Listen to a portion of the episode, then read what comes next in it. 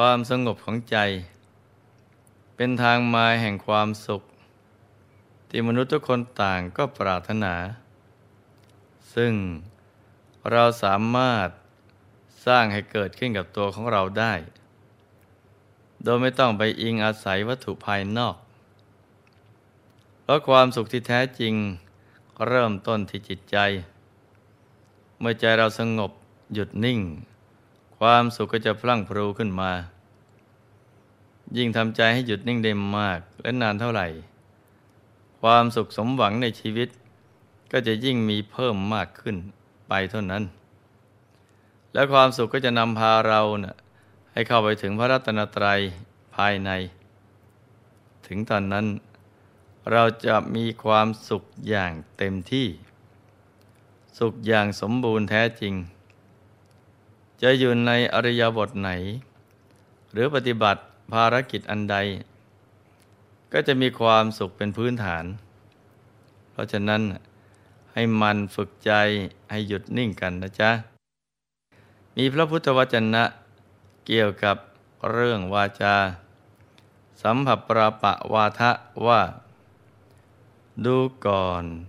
เธอผู้เห็นภัยในวัฏฏะสงสารทั้งหลาย เมื่อเธอได้มีการพบปะกันในระหว่างสองรูปแล้ว สิ่งที่เธอควรประพฤติต่อกัน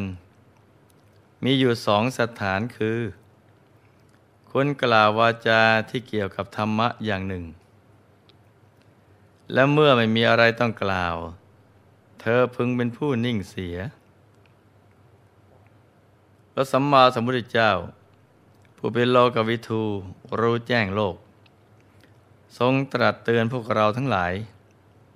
ให้ระมัดระวังในเรื่องการใช้วาจาว่า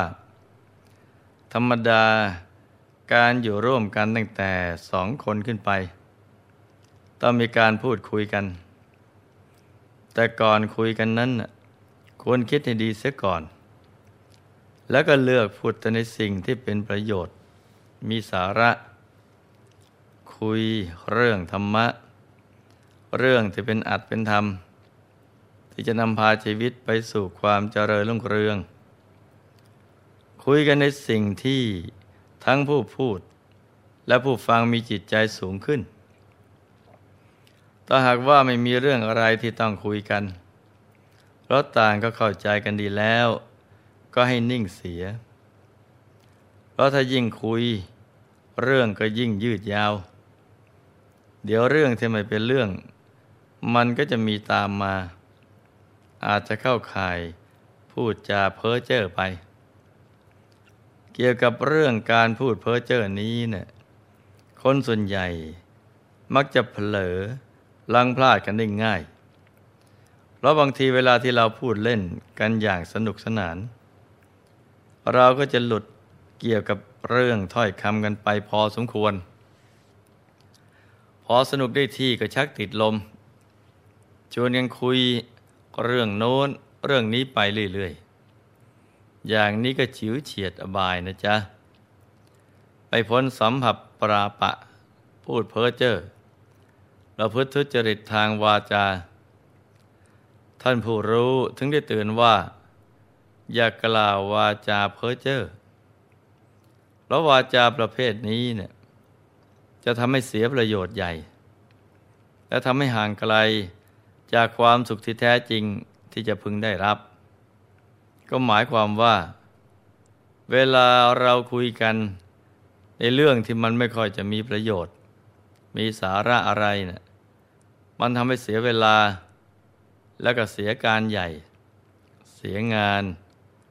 แทนที่งานจะเสร็จก็ล่าช้า หรือแทนที่จะเอาเวลามันนั่งหลับตาเจริญภาวนา ก็เสียโอกาสดีๆไป หรือควรจะได้รับความสุขจากธรรมปฏิบัติ ก็พลาดจากความสุขที่ยิ่งใหญ่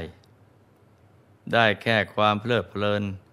มันมันสนุกสนานเฮฮากันไปคำพูดเพ้อเจ้อตลกขบขันต่างๆรวมไปถึงการเสกสรรปั้นแต่งเรื่องไร้สาระต่างๆขึ้นมา ให้คนเคลิบเคลิ้มตาม เป็นทางมาแห่งโมหะ ความลุ่มหลงทำให้ใจหมองพร่ามัว แต่ถ้าหากว่าเอาเรื่องที่เกิดขึ้นจริงมาพูด แม้เรื่องนั้นจะดูเหมือนไม่ใช่อาจใช่ทำเป็นเรื่องเกี่ยวกับโลก แต่เราเอามาประกอบ โดยมีจุดมุ่งหมาย ที่จะยกขึ้นเป็นอุปมาเปรียบเทียบ เพื่อการแนะนำธรรมะ ให้ข้อคิดในการดำเนินชีวิตหรือการทำงาน อย่างนี้ไม่เรียกว่าพูดเพ้อเจ้อนะจ๊ะ ยิ่งถ้าพูดสอดแทรกเรื่องที่เป็นที่รู้จักกันดี เป็นที่นิยมของคนทั่วไป แล้วก็เอามาเสริมในการบรรยาย เพื่อให้เกิดความเข้าใจง่าย โดยมีวัตถุประสงค์ พื่อให้บรรลุมรรคผลนิพพานอย่างนี้ก็ยิ่งดี เรียกว่า รู้จักนำมาประยุกต์ใช้ในการพูด มีปฏิภาณดี ไม่ถือว่าเป็นวาจาเพ้อเจ้อคือให้ดูที่เจตนาเป็นหลักนะจ๊ะพระสัมมาสัมพุทธเจ้า ได้ทรงแสดงเกี่ยวกับเรื่องวาจาเพ้อเจ้อและแยกแยะให้พระภิกษุ ได้ศึกษาไว้ในสามัญญผลสูตร โดยตรัสรวมเป็น 32คาถาด้วยกัน ตั้งแต่พูด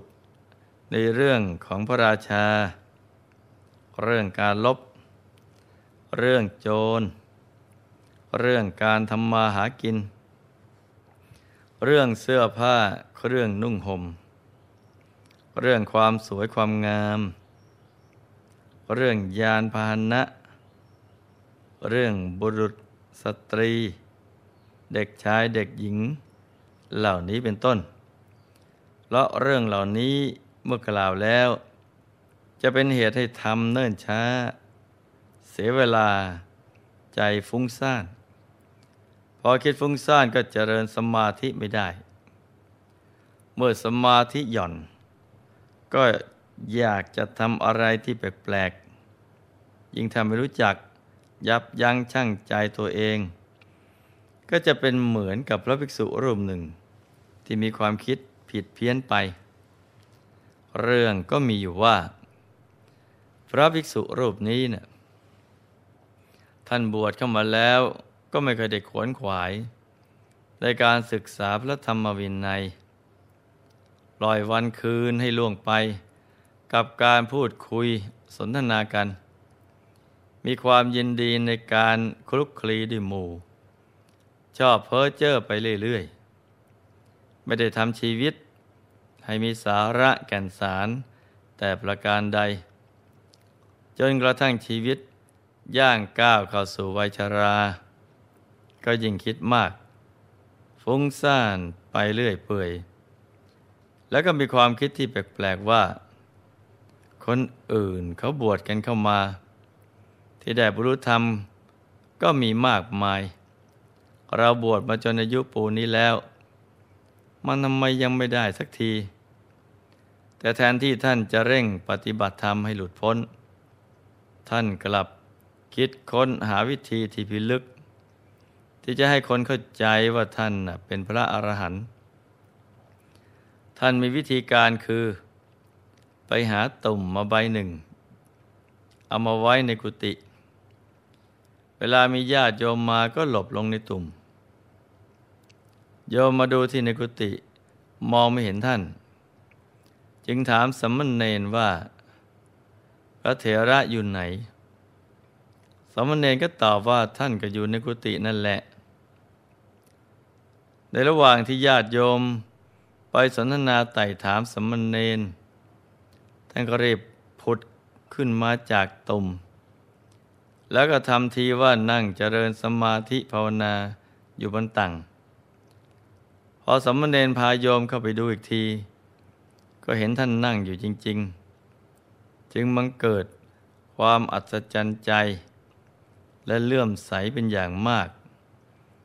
ก็เข้าไปกราบเรียนถามตามที่ตนสงสัยว่า ข้าแต่พระเถระเจ้า เมื่อสักครู่นี้ พวกข้าพเจ้าพากันเข้ามาในที่นี้ ไม่เห็นพระเถระอยู่ในกุฏินี้เลย น่าอัศจรรย์แท้ บัดนี้ท่านมานั่งอยู่ตรงนี้ได้อย่างไร พระเถระก็กล่าวว่า เป็นธรรมดาว่า สมณะในศาสนานี้เนะี่ยย่อมทำในสิ่งที่เหนือวิสัยได้ การที่ท่านจะอยู่ หรือไปใครๆก็ไม่ควรคิด เพราะวิสัยของสมณะย่อมเหนือการคาดเดาของปุถุชนพอญาติโยมฟังแล้วก็เข้าใจว่า ท่านเป็นผู้มีคุณวิเศษ ได้บรรลุพระอรหันต์ตั้งแต่นั้นมาลาบสการะก็เกิดขึ้น ชื่อเสียงของท่านก็ระบือลือเรื่องไปไกล ศรัทธามหาชนก็หลั่งไหลกันมาไม่ขาดสาย แต่เรื่องนี้เนะี่ยอยู่ในสายตาของเทวดาที่อยู่ในละแวกนั้นทวยเทพทั้งหลายเกิดความสลดใจ แม้บางคราวจะหาโอกาสตักเตือนท่าน แต่ก็ไม่สำเร็จ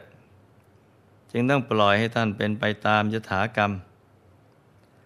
ครั้นท่านละโลกแล้วก็ไปสู่อบาย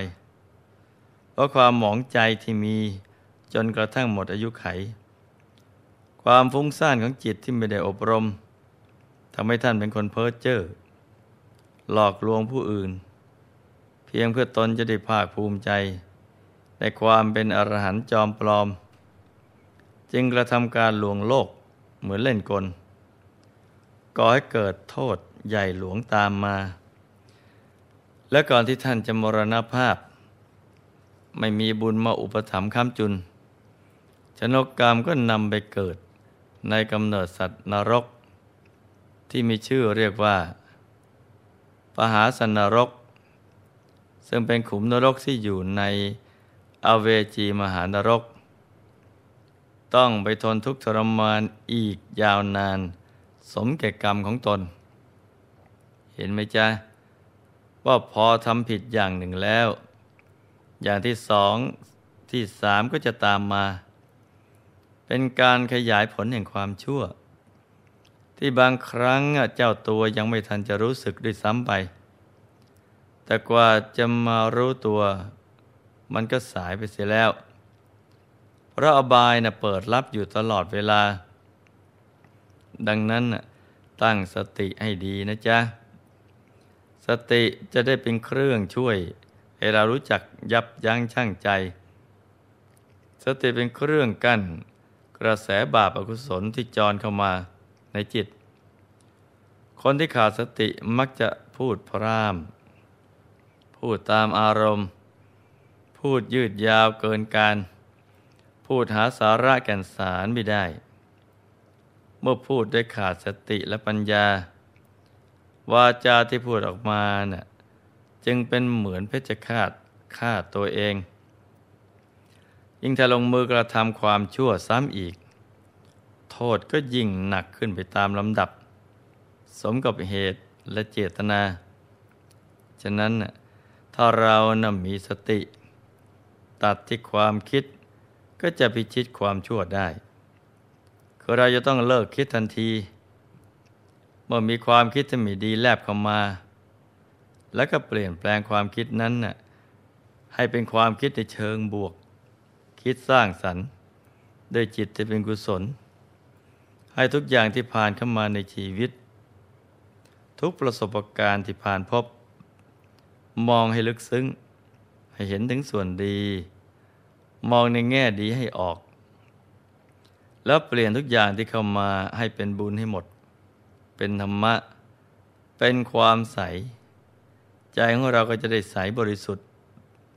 พร้อมกับตั้งใจมั่นที่จะลดละเลิกบาปอกุศลทุกอย่าง มุ่งหน้าทำแต่ความดีเรื่อยไปทำใจให้ผ่องใส อะไรที่พลาดพลั้งไปก็ให้ลืมมันไป แล้วก็ตั้งต้นใหม่ทำความดีกันต่อไป จนตลอดอายุไขนะจ๊ะ ในที่สุดนี้เนี่ย หลวงพ่อ ขอมนวยพร ให้ทุกท่าน มีแต่ความสุข ความเจริญรุ่งเรืองในให้ประสบความสำเร็จในชีวิต ในภารกิจหน้าที่การงาน และสิ่งที่พึงปรารถนา ให้มีมหาสมบัติจักรพรรดิตักไม่พร่องบังเกิดขึ้น เอาไว้ใช้สร้างบารมีอย่างไม่รู้หมดสิ้น ให้มีสุขภาพพรานามัยที่แข็งแรง ครอบครัวอยู่เย็นเป็นสุข เป็นครอบครัวแก้ว ครอบครัวธรรมกาย ครอบครัวตัวอย่างของโลก ให้มีดวงปัญญาสว่างสวัย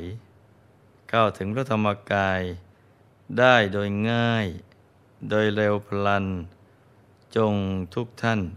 เทินธรรม